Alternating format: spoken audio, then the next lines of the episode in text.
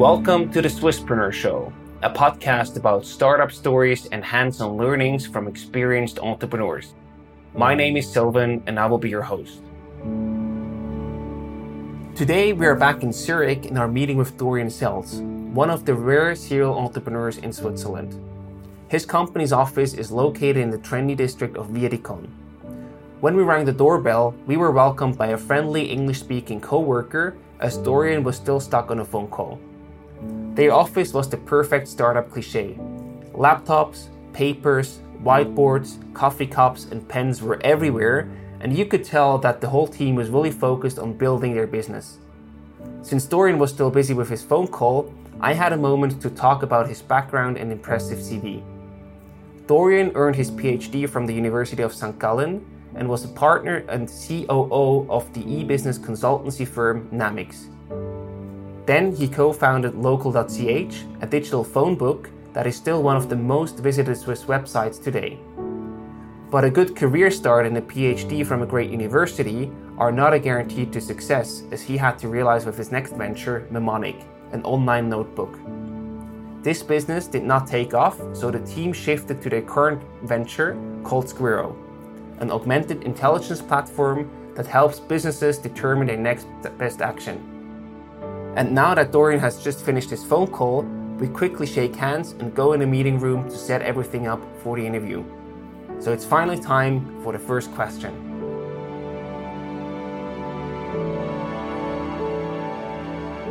Before we get started with the episode, I would like to introduce you to SBB Startup.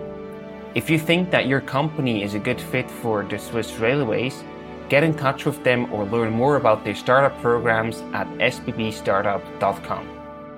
Dorian, a very warm welcome to the Swisspreneur Show. It's great to have you here today.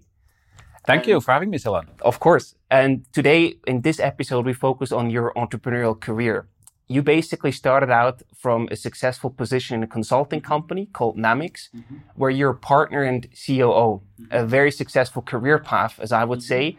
You could have played it safe, but then you decided to join a startup called Local.ch. Mm-hmm. What led you to that decision? The short version is that at the time, PubliGroupe, a well-known media house at the time, and Swisscom, operating together the Yellow Pages, had simply no clue how to face the digital disruption, and that led to the creation of um, uh, Local.ch. The longer story is a bit longer. You tell me whether I should tell it. Sure, please go ahead.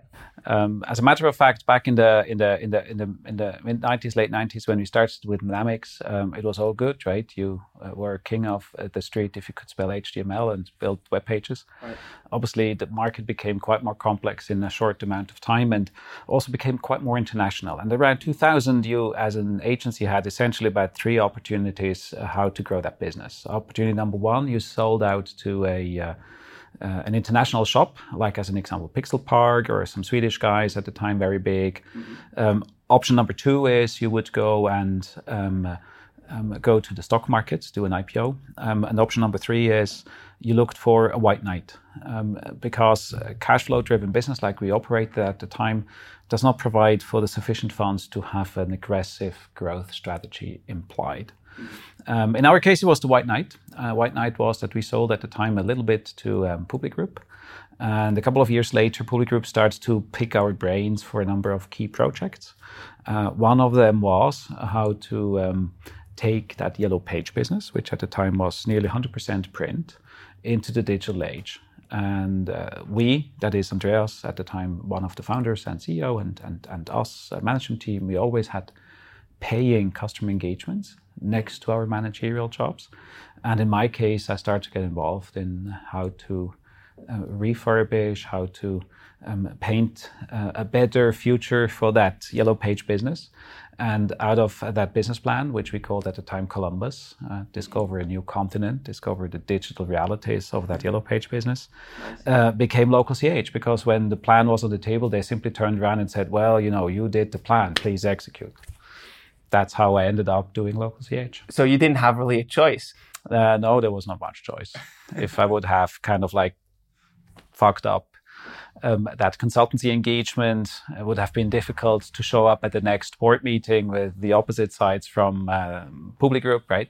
right? And obviously, it was uh, obvious that if the team that um, built that business case came up with a sensible plan how to reinvigorate that mm-hmm. yellow page business, that uh, PubliGroupe and Swisscom would turn around and ask exactly that team, "Hey, guys, please execute." Sure. And that's how we ended up in, in creating local. My, my my colleagues and I. But I'm sure there also had to be some sort of trigger or bigger motivation than just the pressure from the internal consulting company. What was especially appealing to you? Was it like the upside that you had? Was it a very interesting business case that you yeah. saw there? What what was appealing well, to you? You you uh, you know let's let's rewind. Let's go back to the year 2004 2005 uh, startup was still a word um, that was more compared to be a Chinese lingoism for whatever it is. Especially in Switzerland. Especially in Switzerland, right? Especially in Switzerland. Um, the, the kind of vibrant ecosystem with startups that you have today was simply non existent at the time. Maybe you had the first elements in the Silicon Valley, obviously, right? Uh, but outside that, nada right? So you don't get offered many times uh, an opportunity to have a fully funded startup um, with not a limited amount of cash, but sufficient amount of cash, uh, with a very clear uh, case of how to transform an existing predominantly print-based business into a digital asset and uh, have all the ingredients for success available. And, and obviously, being uh, one of the uh, bigger consultancy in that space, Namics at the time, the market leader in Switzerland, uh, we, we did preach this the whole time before, right? So you cannot only preach if you don't do the stuff yourself. So it was obvious uh, that this was a temptation to take to transform um, a um, extremely well-run print business into, uh, at the time, uh, that what it became, the leading digital asset in Switzerland. Nice. Yeah. And you also talked about the team. Uh, I think you did that in a bit a different way in order to get the best people on board as fast as possible. Yeah. Can you talk a bit about how you actually found the right team members yeah. and what made your team a special team? Yeah, I think for you viewers, it's important to have a bit of context. So, uh, big organizations, um, especially organizations that at the time in 2004 5, um, couldn't kind of like spell digital, um, and and even less than spell had zero clue how to decide these kind of things. Right. They took about a year or so to decide about that business plan whether we want to execute this. Mm-hmm. And when they decided, um, we had um, that was in October 2005. Um, we knew from from sort of the business cycle of that print digital of that print yellow page business, uh, we would need to go live either in, in in late March, early April 2006, or then in October 2006. So we had uh, given kind of like the sales cycles of that existing print business mm-hmm. two possible launch dates spring 2006 or um, autumn 2006. And to have a launch date kind of like 12 months in the future was a no no. So when the decision came, let's go for uh, that Columbus, which eventually turned out to be local CH, um, we had six months to go. Which is a pretty short time range. Which is pretty short. And um, you have done businesses before, and all the viewers of your show have have done businesses are engaged in startups in Switzerland, uh, which has a relatively liberal labor market, right? Uh, from the moment you start recruiting someone till that someone is on your payroll, it nevertheless takes about two, three, four, five months. Absolutely.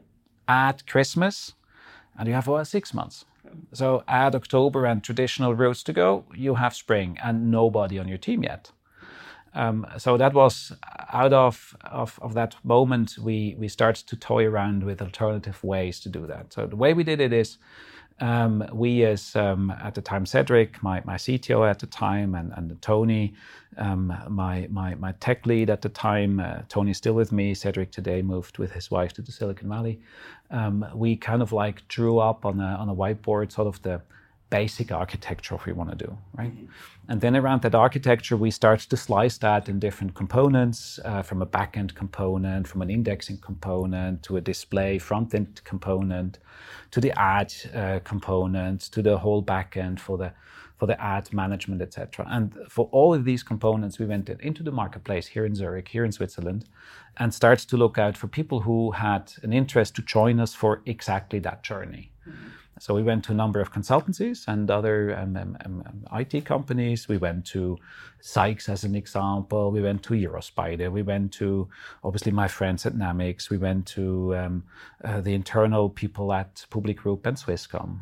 The thing that we did differently, we didn't engage the consultancy partners consultancies as such.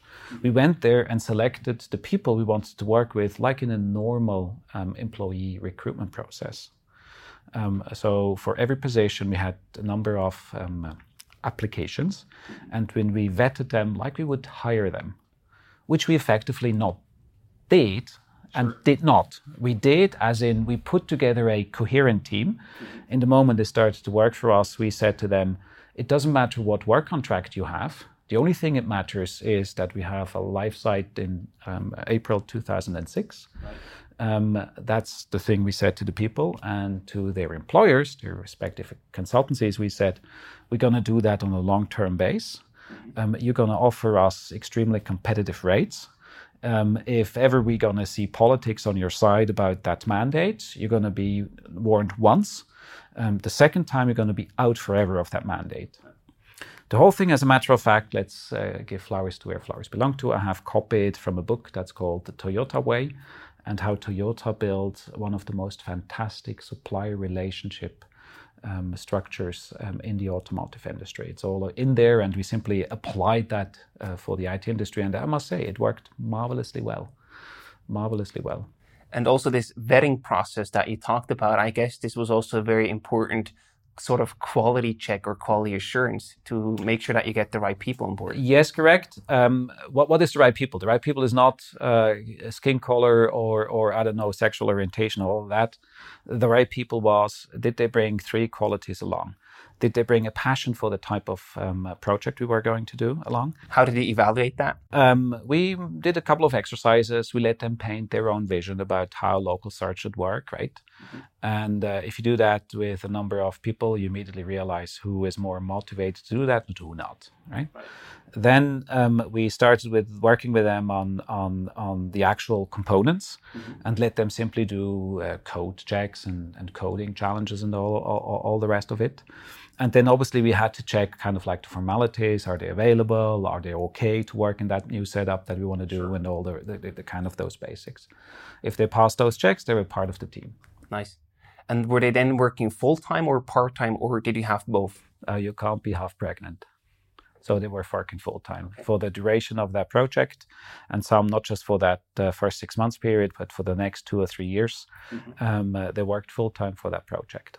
So, and you really treated um, those external guys mm-hmm. the same way like we would treat internal people because obviously eventually we started to hire and we started to build up our own team right. And uh, it was really funny. I, I, remember one, one, one particular instance where um, uh, somebody from the front end team came to me and said hey this guy is not on our payroll. Why does he think we need to do it this way? And i said uh, there are two or three things wrong in, in your question. First of all i couldn't care less what payroll that person is on. I only care is this proposal that person brought is that a good proposal? Mm-hmm. And the way you approach this is totally wrong. Um, you did not ask whether the proposal was good. You you you you let yourself being dragged down by some formalities of of of um, uh, their war contract. Uh, so I suggest you go and think again, and when you have thought this out, come back with either of two options either leave here because that's not the way you want to work, mm-hmm. or come back with a better proposal than uh, this uh, gentleman. Um, otherwise, he is the one that owns this space and he's going to determine how that works. So come up with a better proposal. That's okay. Then we're going to debate it. Um, or if you don't, um, uh, go back and do something else.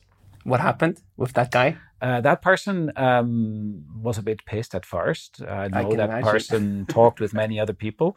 Uh, eventually, that person turned around. Um, And uh, it took a moment for that person. That we don't want to go too personal, so I will not say who it was. But eventually, that person loved that other style of work mm-hmm. because it put the, the, the, the, finished product at center and it um, made possible that people could actually contribute um, and not had to play political games like you have often in larger companies. And eventually, that person really, really loved that and um, stayed on for much longer than I stayed on at that company. that's a good sign. Yeah, that's a good sign. How big was your team in the early days for this first six month sort of project kickoff? As I would call uh, it? The the when I started in October, when, when they gave me the green light, October first or so, it was it, it, was simply me without even the work contract for that new entity. Um, it was obviously kind of parts of that consultancy team, though, that has been disbanded because that decision process took a whole year. Um, and um, it was then Cedric and Tony, um, and then we gradually ramped that up to about Christmas. I don't remember. Was it? 30 people or so. Okay. Yeah, 30 people, I believe in total. Eventually, the whole core engineering team was about 50 or 60 people, if I correctly remember, when I handed that over. Uh, we obviously then started to take over bits and pieces from the existing Yellow Page and directories business. At the end, that core digital unit had about 400 people or so. Okay. Yeah. Pretty big. Yeah, okay. In terms of features, yeah w- was there a clear guidance where you basically said, okay, we know the feature set is basically what the yellow pages do in, in the physical world is print the books. We just want to fully digitalize that. Mm-hmm. Or how did you determine about the feature set that you wanted to build in the first six months? Because you cannot build everything. Not build everything. That that's, that's correct. That's correct um, as part of that of the consultancy uh, process um, that preceded the launch of Local CH, we looked around at the time, and, and all of our uh, all of us here, your viewers, we need really to go back and, and, and do a time shift uh, of by now more than 16 years, right? Yeah. Uh, 16 years ago, there was no iPhone, there was no Google Maps, um, there was no JavaScript the way we know it today. Right? That's all very hard to imagine. Right? That's all very hard to imagine, right? Right. Um, by the way, there was no Facebook, there was no LinkedIn, and a lot of other stuff that we take for granted today, right? Um, so it was really a different era in digital speak. Um, but the, nevertheless, um, you, you could see the kind of like the writing on the wall, right?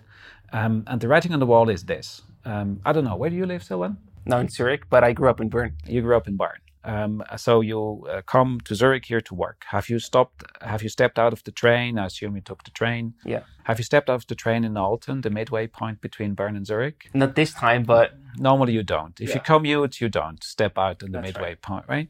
So what do you have in Bern? Where do you live in Bern, if I may ask? In which area? I, I mean, I don't live there I anymore. I come from Bern. I, I, grew up in the Emmental Valley. In the so Emmental Valley. In the so, very beautiful countryside. Oh, beautiful countryside. So let's take Bern downtown as an example. Out of the place you live, you have a radius of activity where um, research shows about 90% of your time is spent, uh, of your private time, of your time at your home, right?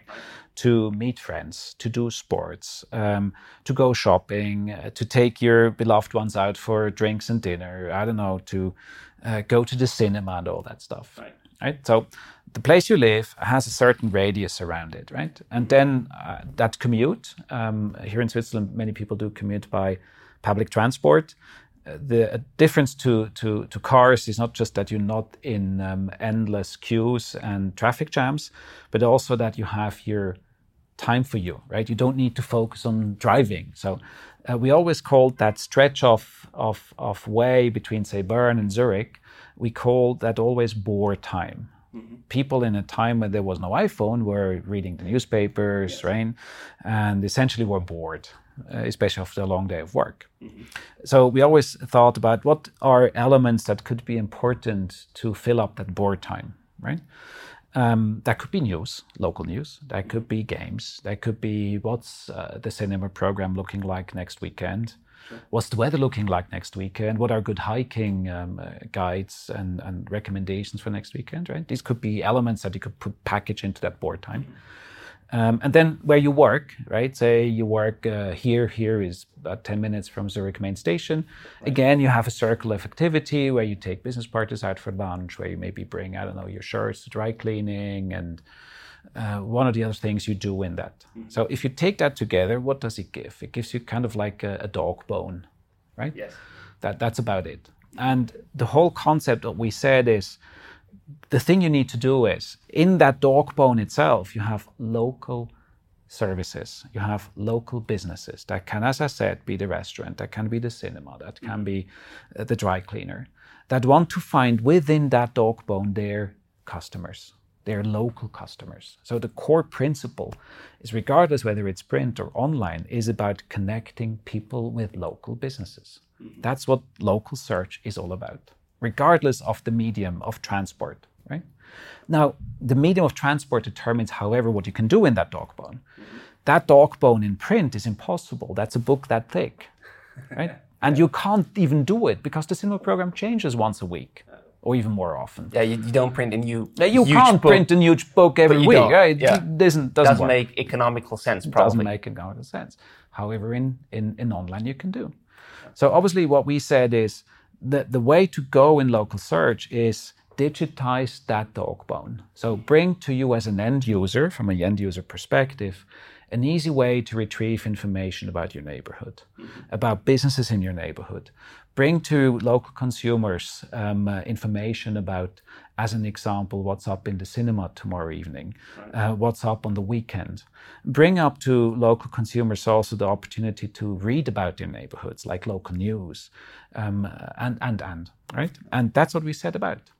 And that requires that you have a core component about maps. Maps is important. Mm-hmm that's the navigational kind of like um, piece that holds it all together, right? Mm-hmm. And then around maps, you bring directory services, but not just to look up a telephone number. Telephone number is just a means to connect, but you can also connect through email. You can connect through a website. You can right. connect by today through WhatsApp that wasn't available then, and, and all other means. So make an easy way to connect. Maybe allow people to reserve online their table for, for, for the restaurant and maybe even buy the cinema ticket in one go, right? Mm-hmm. Um, bring an ability to people to consume that at the time with mobile um, usage low but coming. So allow people to consume that in a, in a, in a, in a, in a desktop fashion, right? But at the same time, provide at the time the first mobile interfaces. That was kind of the vision. And then you have to parcel this up. So the first iteration, uh, if I recall correctly, had a mapping element with the Fox and Mendoxon that were later acquired by Google and are today one of the two founding pieces of Google Maps. Um, uh, then we added um, around that a bit of a directory service with um, local websites for the local businesses. We added, I think, as a next one, we added um, local ads, small ads, um, mm-hmm. classifieds, right, in cars and then we added, I believe, uh, the what's uh, the, the timeout segment, what's up in the cinema tomorrow evening, and all that stuff. So we started gradually to to expand that local offering. And that was basically also your business model, right? Companies like local companies paid you to get advertised on your site, basically. That's correct. It's a straight business model. It's a straight business model. You as an end user don't pay for us providing that service completely free of charge to you. Mm-hmm. Um, we accept advertisement um, buys from local businesses that want to be connected with local consumers. Right. That's the model. And what I find pretty interesting is you then scaled the whole thing from zero revenue yeah. To about 50 million yeah, in, in about, annual revenue. In about three years or so, yeah. And that's a very impressive growth. Yeah. And I think you also had a, a very strong sales team to actually sell the local advertising to the yeah. local businesses.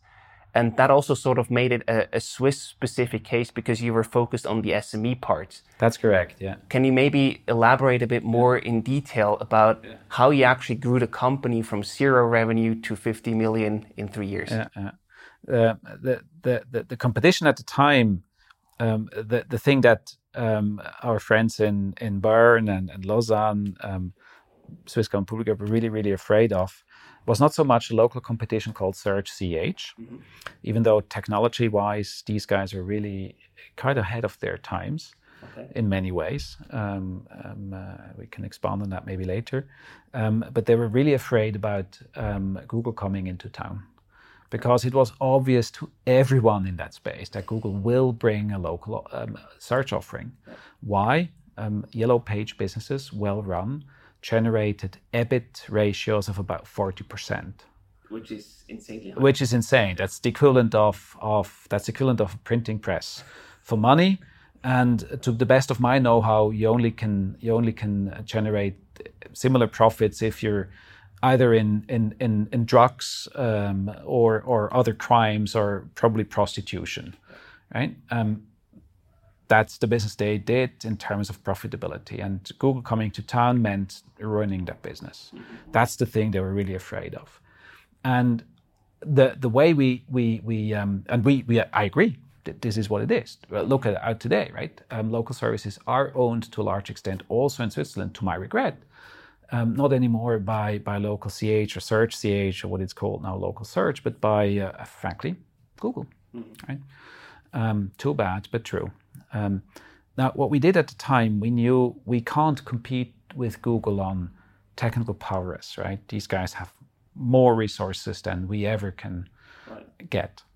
But what we had was an advantage that they don't have. We knew the local territory. Um, and the local territory is um, we obviously co opted the sales force of the existing Yellow Page Fox, mm-hmm. went to them um, and went to them with um, a way more attractive offering, um, a digital offering, which at the time was in high demand. Actually, built that digital offering with these sales folks. Um, we went strategically, and Marlene, um, uh, she is by now um, in, living in South Africa. Uh, she was perfect at finding the right really um, exceeding sales guys that could help us craft that product offering. And, and with that, we, we had the advantage number one. We had a very focused on, on local needs focused product offering mm-hmm. built with the people that knew the market here in Switzerland, not over there in the Silicon Valley, right? Here in Switzerland, because it's a big difference um, you know, I always make that joke. Uh, years ago at, at Namics, we were once involved in a uh, e-banking initiative at one of the big two Swiss banks, right? Mm-hmm. Um, and uh, they wanted to give that to India. And that RFP was the first three pages in English, and as of page four, it was in German, right? And on page four, it read about the e-banking needing um, to be PC compliant. What does that mean? PC, like computer? Or? No, like PostCheck. Oh, yes. For non-Swiss viewers, PostCheck is the way still today about 85% of all payments in Switzerland are transacted actually through our backbone of the Swiss postal system, abbreviated as PC. Now, everyone in Switzerland's payment um, um, universe knew that. But an Indian dude, not because he's not intelligent, they are supremely intelligent, but simply because they're not local, do, do you not cannot know, know that. that. Yeah. They cannot know that, right? Yeah. Guess what happened? Chaos. And the same is with non Swiss people trying to come up with a Swiss advertisement product. So that was advantage number one. And advantage number two is have you ever tried to call Google? No chance. No chance. Yeah. You could call us. I handed out my mobile number. Yeah. Right? And we had 400 people in sales that went door to door, and I spent two days a week with them uh, going door to door in Switzerland. That gives you a unique um, connection to local businesses that the others don't have. So a good tech, a good product, a good online product. I don't even claim we were the best. A good online product combined with a local locally tailored and, and for the local market tailored offerings, um, a, a, a superb sales force makes success and that was the success. Uh, that was the foundational element that uh, made this scale so fast to, um, yeah, what was it, 50 or so plus million exactly. in three years? Yeah. A very impressive story, and I think also a very important key takeaway for people thinking about opening a business in Switzerland. This local connection is still today, I would say, super important. I think so, yeah. I think so. Was once a people friend... buy from people. Exactly. Right? Yeah. Especially as much as, uh, yeah, absolutely, absolutely. And here you just don't do that over video chat or something. You have still to go door, door to door mostly in most cases. Look, I operate today a other company called Squirro, uh, where we uh, supply AI solutions around the world. Um, I'm gonna acquire a senator status card based on economy class tickets. Why? Not because I'm super proud, but simply because people want to buy from people. Right. People don't buy from computers. They buy through computers things that they know that they need and so on. But you know, for real investments, for things that are game changing for their businesses, they want to touch the other person. They want to have a, a rapport of trust with the other person. And that's something you can't establish just through computers. Then, after four years at local yeah. CH, you also decided to leave the company. Yeah. I wonder why you were growing like crazy. You built yeah. a successful business. Yeah. Why did you decide to leave? I mean, what were the reasons behind that? Well, um, with, with, the time um, that has gone by since, um, I, I, can I can be here blunt, right? First, my my uh, colleagues and I had a, another idea that we started toy around with on on, on, on evenings and weekends, and, and thought, yeah, it could be something. Um, first, and and second, at the time uh, we were pretty successful. That's that's correct but both Swisscom and PubliGroupe haven't had the courage at the time to really go full digital and put that front and center of their activities. Mm-hmm. Instead, suddenly I found myself confronted with um, mid-level strategy guys from Swisscom producing. I, I, really remember that it was um, the the the day of of um, marriage. Um, well, I didn't marry on that day, but kind of like the commemoration of my marriage day, right, mm-hmm. Um, with my wife, where I was called to go to Bern uh, to um, be part in a meeting of a strategy review session of our business, and I was faced with about three or four mid-level Swisscom guys that if you looked at their CVs, had done a bit of consultancy and then done a bit of strategy at Swisscom. But one thing none of them has ever done build a business, and none of them has ever talked to a customer. But then they came up with a hundred and whatever page summary of what we all did wrong with local CH. and I said, guys, look, I never claim that we're free of mistakes. We make mistakes. All of us make mistakes. But one thing I don't accept that you come in here and uh, tell us what we've done wrong if you not have spent a single minute with one of our customers. Right? And and that very moment I knew I need to go here.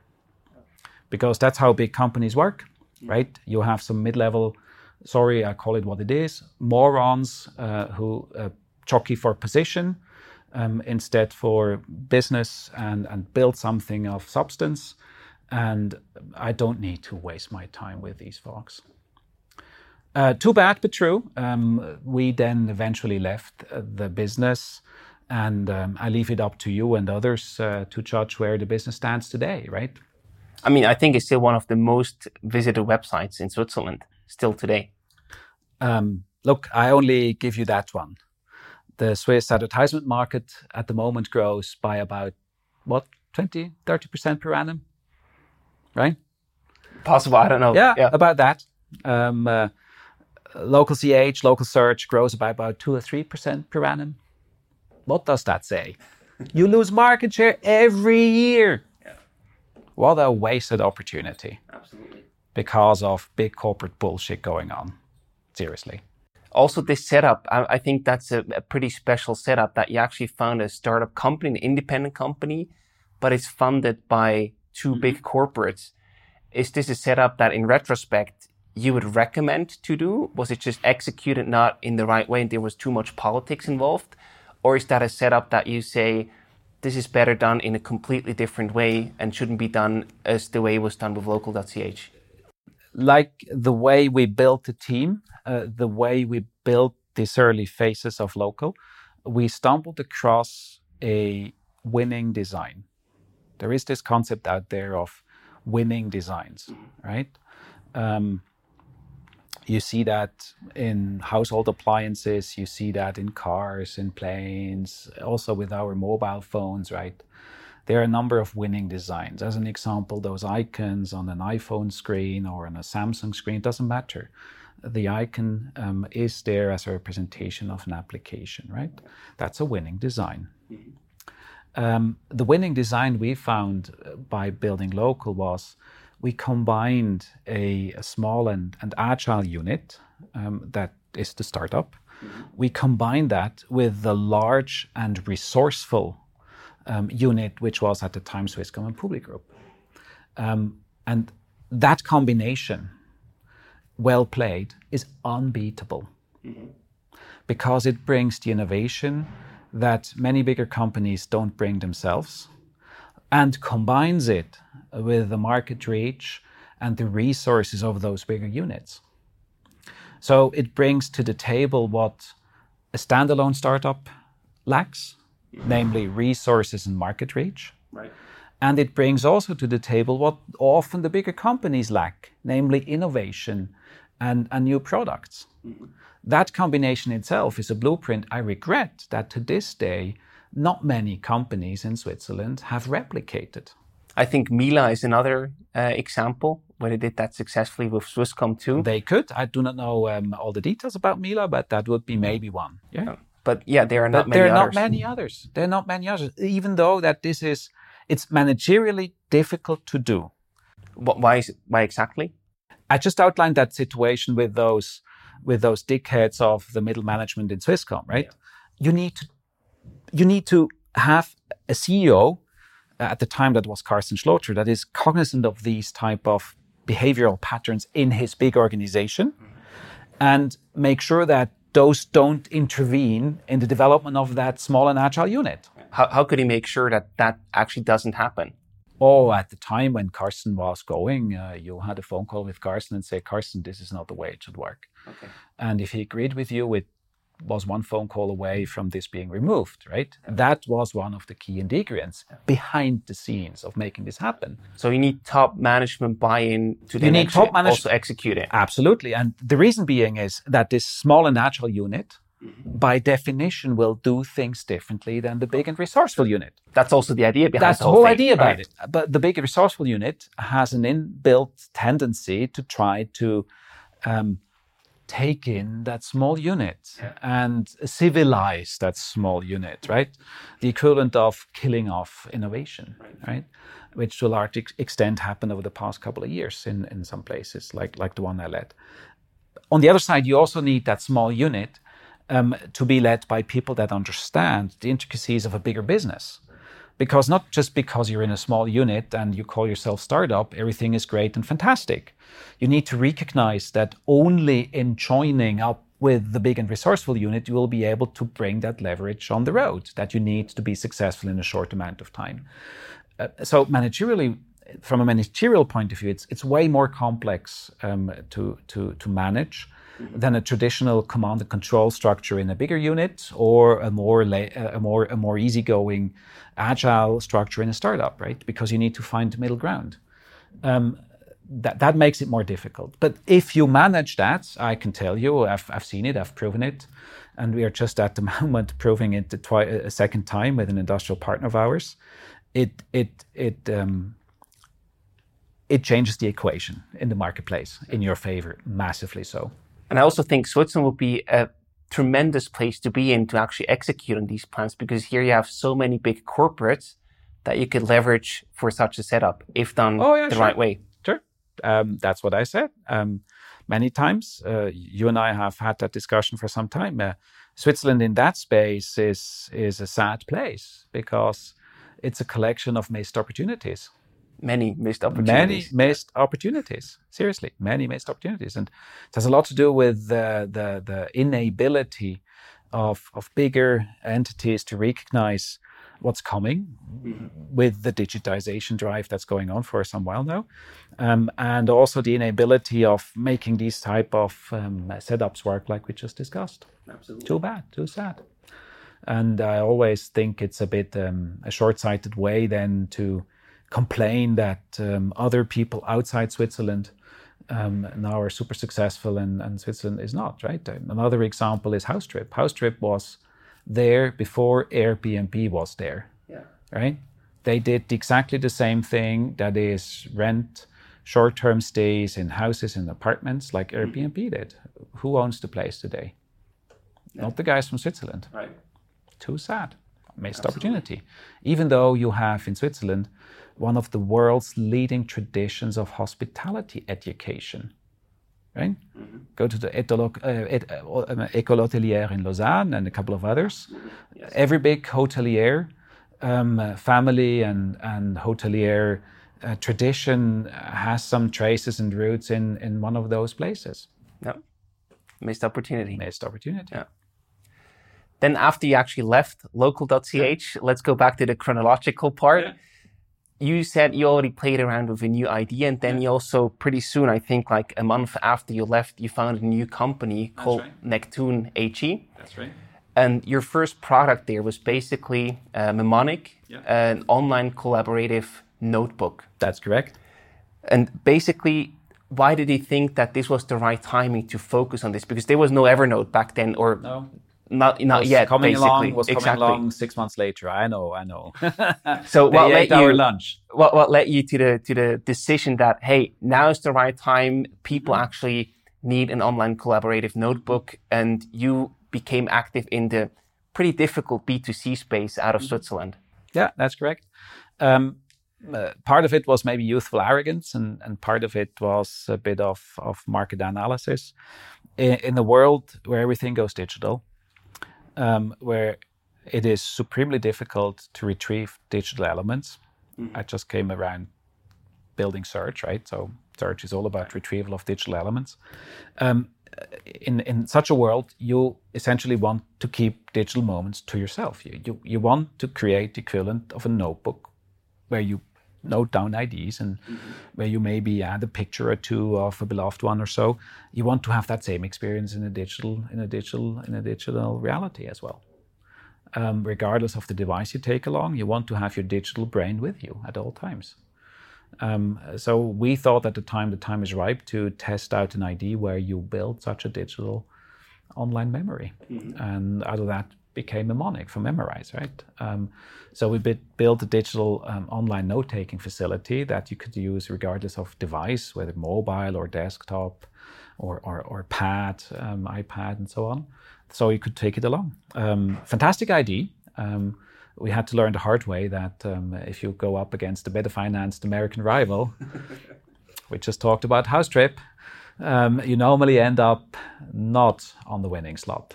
although I mean, of course, people can argue about that, but although you had a very good product and also good technology, Yeah. you don't win the market or you don't win too many clients that way No, or that way alone. no, we just came out of the building local CH. From a technology perspective, we probably were only towards the end superior to Search CH. Mm-hmm. At the very beginning, no, the local competitor was technology wise better than us. But we won the day. We, we were many times bigger than them. Why? Because we had the better go to market strategy than them, right?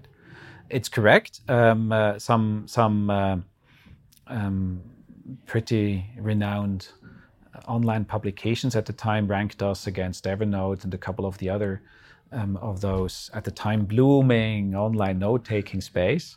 When we started, it was no one literally. Then a half year later came Evernote, and then over the next twelve months, it was like uh, it was like uh, mushrooms on a on a on a wet but still warm autumn day. Right, it went up all over the place. You had suddenly dozens of these contenders. Um, and it's correct, Macworld at the time ranked us uh, one of the best, if not best, uh, surely better than Evernote, um, which was easy at the time to do. Um, Evernote had no collaboration facilities, Evernote had poor security, um, and I could bitch around for a bit longer. Um, but what Evernote had, what we did not, is distribution. Right? Um, Evernote ro- did, did raise about five million at the time. Um, and what they did with the money, they invested that in pre-installs on Sony Vaio notebooks, right? And they counted as, as installs for For Evernote. like KPIs and so on, right? Absolutely, right? That gave them users, whether they actually use it or not, it gave them installs, right? Um, and uh, the VC industry is is uh, all built around growth, so they could show growth rates, which led um, to um, the situation that they can raise more money to double down on that growth strategy. Again, whether it's used or not doesn't matter. It's installs that mattered at the time, and out of Switzerland, we simply couldn't compete with that, frankly speaking. If we called up in the Silicon Valley, they said, Who are you? Where are you? Sweden? Sweden? No, Switzerland. Uh, and here in Switzerland, regardless of what you did at the time, you know, just post financial crisis 2009, 10, 11, impossible to raise amounts of money of a significant scale to compete with a better financed American rival. Sure. And then the installs gave them access to more funds and they basically took it from there. It's a virtuous circle. Exactly. And when was the actual moment when you decided to switch to another product? Like, um, when did you um, realize that your idea is not taking off and you need to do something else? And well, with hindsight, one is always smarter. Essentially, when Evernote came to market, we were fucked. We were just not, we were just not open enough towards ourselves to recognize that. So that's something that you would done would do faster in retrospect. Uh, probably, yeah. But it's hard when you're actually in we that maybe, situation. We maybe wasted a year or so. Okay. Yeah, maybe wasted a year or so. Yeah. yeah that's correct. And then interestingly, you did not shut down the company because you also had some investors on board. We had a couple of local investors that's known, like ZKB as an example, out of the Pioneer funds. That's correct. And there are other examples like Twitter, and they basically shut down a company and opened a new one to not have the same investors on board. But you decided not to do it that way because you don't, like, you didn't want to sort of pull people over the table or how you can? We both come uh, from parts of Switzerland which are called Emmental, full in your case, or Oberes Emmental, where I come from. Um, I come from a farming uh, village background. Uh, there are a couple of things that you're taught there, right, Silvan? There Absolutely. is no such thing as cheating Mother Nature. Yes. And you're always going to see each other twice. Especially in Switzerland. Especially over here, right? Um, so it was out of the question that we had already components of the technology that make us great, for which we got, by the way, patents now as well, mm-hmm. in that previous company. In no way I would have uh, let down my current investors, taken out all of that IP, let them down, and um, uh, starts the company essentially based on the stuff they helped me build. Sure. That's not what I consider fair. That's not the way you do business where I come from. So it's also very much driven by your personal values and ethics, right? Isn't any bigger business driven at the end by that? Maybe short term gain you can do by cheating. Right. You can do by being obnoxious, no question. But longer term things, I don't know, but I see it that way, are built around values. I mean, I like that perspective. I'm not so sure if that's the case for all the big successful companies yet, but I don't know. Probably I'm still too young to realize that. I don't know. And then if we, even if we don't become big and successful, if I look back on my life, that's the way I want to be seen, not the other way around. Then in 2012, um, you switched to your new product called Squirro, an augmented intelligence solution. And what was what, what sort of led you to that decision to say, hey, now is the right time to get active in that space? Whether it was the right time, probably not. We were again a bit too early in the marketplace, maybe two, three years um, that AI thing, that AI train is by now totally overhyped, right? But by 2012, this was still very much kind of like an academic exercise. Mm-hmm. Um, um, however, if you look at the fundamentals, in the world that goes ever more digital, in a world uh, that generates ever more data, at the moment, every year generates more data than all the previous years combined, right? Um, where uh, publications like The Economist claim data to be the most valuable asset on planet Earth um, that's one end. The, the, other end, you in that very same publication, they say that about um, 80% of that data is is of unstructured kind. We humans can read it. It's uh, it's notes, it's research, and and out of that, just about one percent is ever used for analytics. Mm-hmm. This this essentially leaves out about 99% of all data that's never touched beyond creation. Again, missed opportunities, right? Massively, big time, big time missed opportunity, right? Now, as I said, the, the, hard part of that is that from a computational perspective, many of those data elements are hard to deal with because they're not per se computable. Um, take all earnings transcript that all say um, uh, stock quoted companies emit on a quarterly base. These are gazillion of millions of pages a year of published reports, right? Um, computers, in traditional terms, can simply kind of parse that for keywords. That's it. Mm-hmm. Um, that doesn't make much value to me. That doesn't bring me much value because the way a CFO talks about her business might not be the way I search for what she's talking about her business, right? Yes. Um, and back in 2012, and we had a bit of technology already developed back in, in, in the Memonic days around the notion that if you're interested in a certain topic, say you're a great fan of, I don't know, railroading or you're a big fan of certain cars or uh, whatever other hobby you have, right? Mm-hmm. Uh, why do you always need to go to new stuff? Why isn't that tool telling you automatically, hey, Silvan, here's something new about your, your topic of interest? Right. To be able to do that, you need to develop an, an, a deep understanding of what you collect. What, what is the content that you collect? Mm-hmm. And by definition, in a notebook, you collect unstructured content. So we at the time developed a bit bits and pieces of technology um, that allowed us to produce a computational understanding of that content.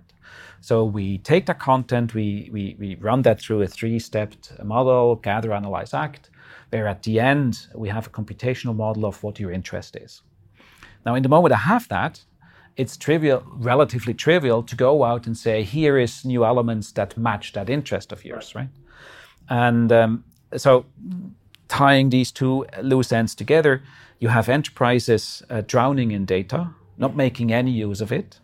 And on the other end, uh, you have at the time in 2012 13 an infant new technology stream called AI coming out of universities that for the first time allowed you not only conceptually, because AI is old, 50 plus years old conceptually, but also computationally really um, analyze these data sets. And we simply added those two dots together and said, if you're able to build a solution that um, brings value by detecting patterns in unstructured text, you can have um, a, fantastic, a fantastic business in business optimization for businesses, either through better customer insights or through improved performance on the service insights part of a business, um, or through reduced risk exposure because you better understand what's happening. And that's what we start building in 2012 13 about. I think that's a very interesting area, and we will cover that in the second episode. Yeah. How you also built an international business around that. So yeah. I'm very looking forward to that one. One thing that also stuck with me when doing the research for this episode is in an interview you said why did you start your next company didn't shut it down? You basically said after the failure as you called Memonic um, nobody basically wanted to hire you. That's correct yeah. to what extent did that also play play a role? Well you know switzerland is a magnificent place to live. We both live here. It's a lovely place. You can bring up your family in a secure environment. It's well maintained the infrastructure is fantastic. Uh, environment is intact and all that all that good things, um, however, also have some backsides of, of those good things. And one of the backside is that here in Switzerland, people are very reluctant to test out new things, are um, very risk averse, right? And as opposed to maybe um, places like the Silicon Valley, um, where success but also failure is a is a is a kind of like a, a proven a proven node that you know what you do Right. Um, uh, here in Switzerland, one uh, um, looks at fail and, and thinks that person failed as a person, right? Which again is a missed opportunity. Yeah. Many of the biggest businesses, especially in the digital space, um, came out of failures. Mm. Google came out of a failure to sell itself to Yahoo. Which is actually pretty yeah, pretty amazing, right? Twitter came out of a fail of a fail to to to produce to produce I think it was an online video whatever video community yeah. video platform yeah, something right? like that. Slack most recently to gone to gone to um, uh, the stock exchange for an IPO of epic proportions uh, came out of a failed online game right and so on and so on and so on so um, to quote Churchill right success uh, is if you continuously fail and still go at it right and that mentality is not something that is very kind of like close to the hearts of many Swiss. That's mm-hmm. what I would say. With that quote and also your experience in mind, I'm very curious to hear what are your future plans? Obviously, you run a company, yeah. um, so you probably also have some plans for for Squirro, sure. where you want to go. Sure. But what are your personal plans? Do you plan to do an IPO? You plan to do an, an exit in terms of selling the company, or what, what are my, you looking at? No, for none of my companies had a plan to exit the business.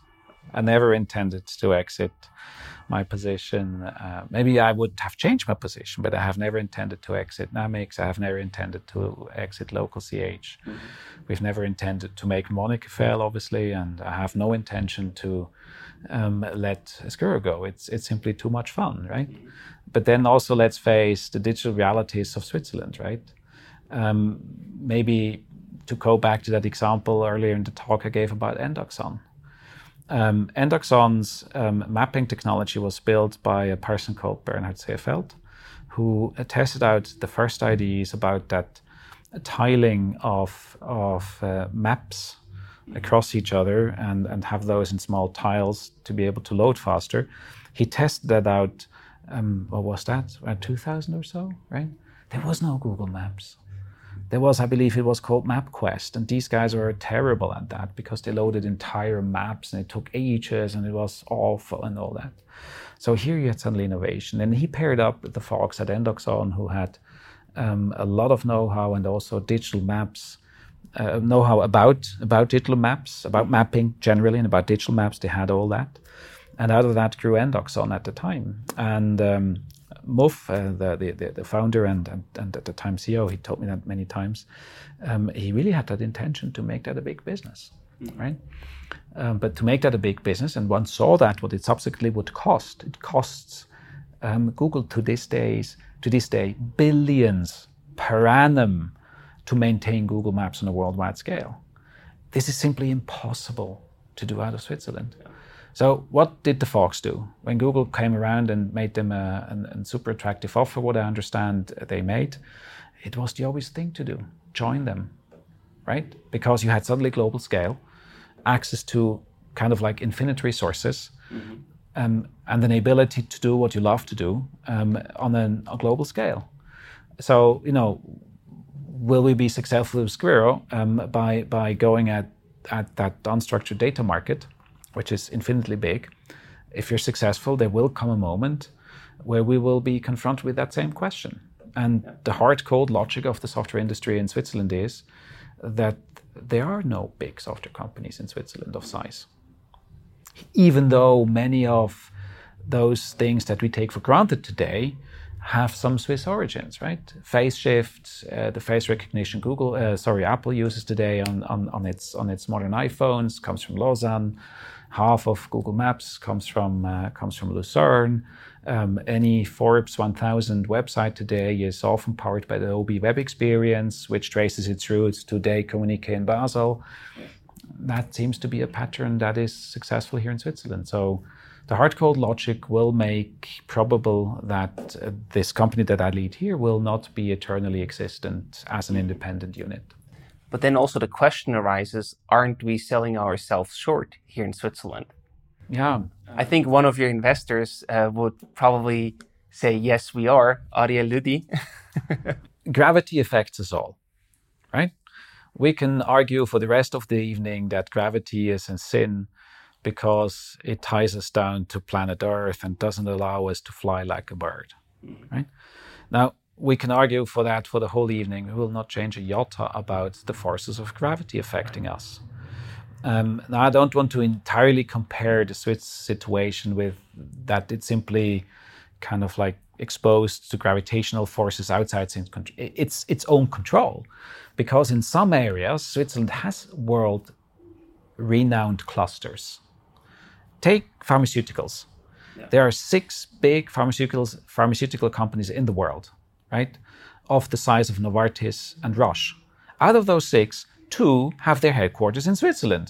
Which is crazy if you Which look at the crazy if you think about it, right? right? Yeah. If you get, think about it. Yes. The same goes for, as an example, mechanical watchmaking.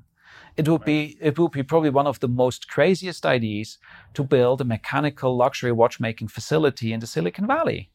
They miss about everything. They miss the tradition in that, not that they don't have the ideas, they have brilliant people. They probably have wonderful ideas about how to build even more complexions into a watch than, than the people here. I don't know. Maybe. Um, they, however, lack um, all the people that are able to build those watches. They lack access to distribution for those um, luxury watch channels, right? Um, they access to capital to finance such things because those VCs are used to finance uh, digital stuff, not watchmaking stuff. Right. And at the end of the day, if you if you have external money in, that external money wants to get a return on, on its investment one stage, you also lack the people who are able to snap up such companies which here in Switzerland is all a given. Take Swatch, take um, the Swiss-led operation of LVMH, and go to the Basel Watch Watch World uh, Fair. Right, mm-hmm. year after year, these folks buy the most innovative young watch companies there. Right. By the way, it's exactly the same what Roche and Novartis do, right? They buy up uh, innovative young um, uh, pharmaceutical life science companies. Mm-hmm. So they have uh, in house research, but they also have, in that sense, out house research.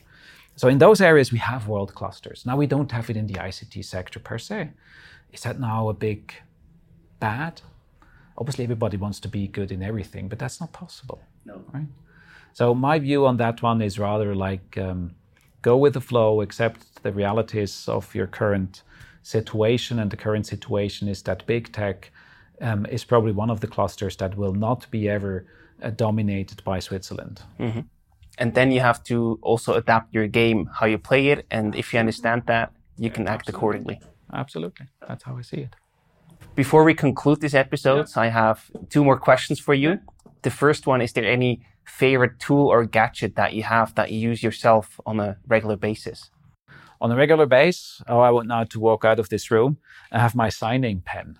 Signing pen. Yes, absolutely. To sign some new A deals. Mont Blanc signing pen. I was given as a, uh gift of uh, thank you at the time from Namics. It has accompanied ever since whatever I have done. And whenever I get a new contract of size, I sign with that signing pen. That's my favorite gadget. nice. So ideally, you close a lot of new sales deals. Then I need to use that pen. Absolutely. I need to use it more often, obviously. Sure. Uh, every day till my hand falls apart. Sounds like a That plan. would be the best thing. And are there also any additional resources that you can recommend, like books or blogs, podcasts, something like that, that comes to mind? Um, one of the books I, I there may be one or two books I, I, I simply love to read. One I already mentioned earlier in that uh, program. Um, even though my view it's not written in a super exciting way, but the Toyota Way is a, is a wonderful book. It gave me lots of inspiration how to manage a um, company that is put together by um, a number of external parties, kind of like a virtual company. The way big auto car manufacturing um, uh, um, companies like Toyota or Volkswagen or so organize supply chains across the world is magnificent. Um, and the end products, whether one is a car guy or not, doesn't matter. It's extremely well engineered products today. So the Toyota Way gave me lots of inspiration, what you can mimic from their uh, expertise and, and apply that to software engineering. That's really one way. And another one is is uh, Built to Last. Built to Last. Um, uh, um, from Jim Collins, um, especially one quote. Uh, one quote. If you now come to an end, that's that's the quote that always keeps me going. Uh, in that book, they have this one quote um, from uh, an interview they have led um, with this one uh, with this one uh, American um, Navy um, general or admiral, I believe he was called Stockdale. Uh, Mr. Stockdale was the highest-ranking American officer shot down over Vietnam, and kept in a horrible um, uh, war of um, a prisoner prisoner of war camp called Hanoi Hilton for I believe the better part of about seven years, right? Um, terrible and, and unbelievable the sufferings and what humans can do to each other. It's it's unbelievable. And he came out alive, unbroken. He had lots of broken legs and bones and whatever, but he came mentally unbroken out of that ordeal. And they asked him, How did you do that? Um, you must be an absolute optimist. And, and he said, No, I'm not. And the interview goes like, That's impossible. And he said, Look, the optimist said we're going to be out by um, summer. Summer came, summer went, not out. We're going to be out by Thanksgiving. Thanksgiving came, Thanksgiving went, not out. And Stockdale said the latest, the second or third Thanksgiving, where they still are not, were not out, they were done. Yeah. But you can't be a negative person. You can't be a pessimist, can you? The interview goes, sure not. He says, those guys were done by the first Thanksgiving. Right. So what are you then?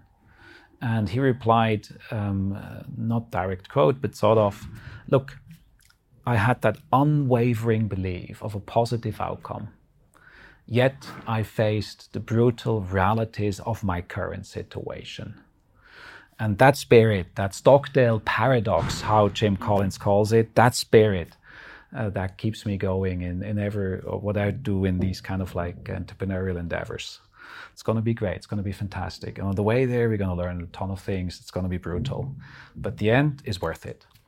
I think that's a wonderful quote to end uh, this episode. Thank you so much for your time, Thank Dorian. So it was a pleasure talking to you. Thank you.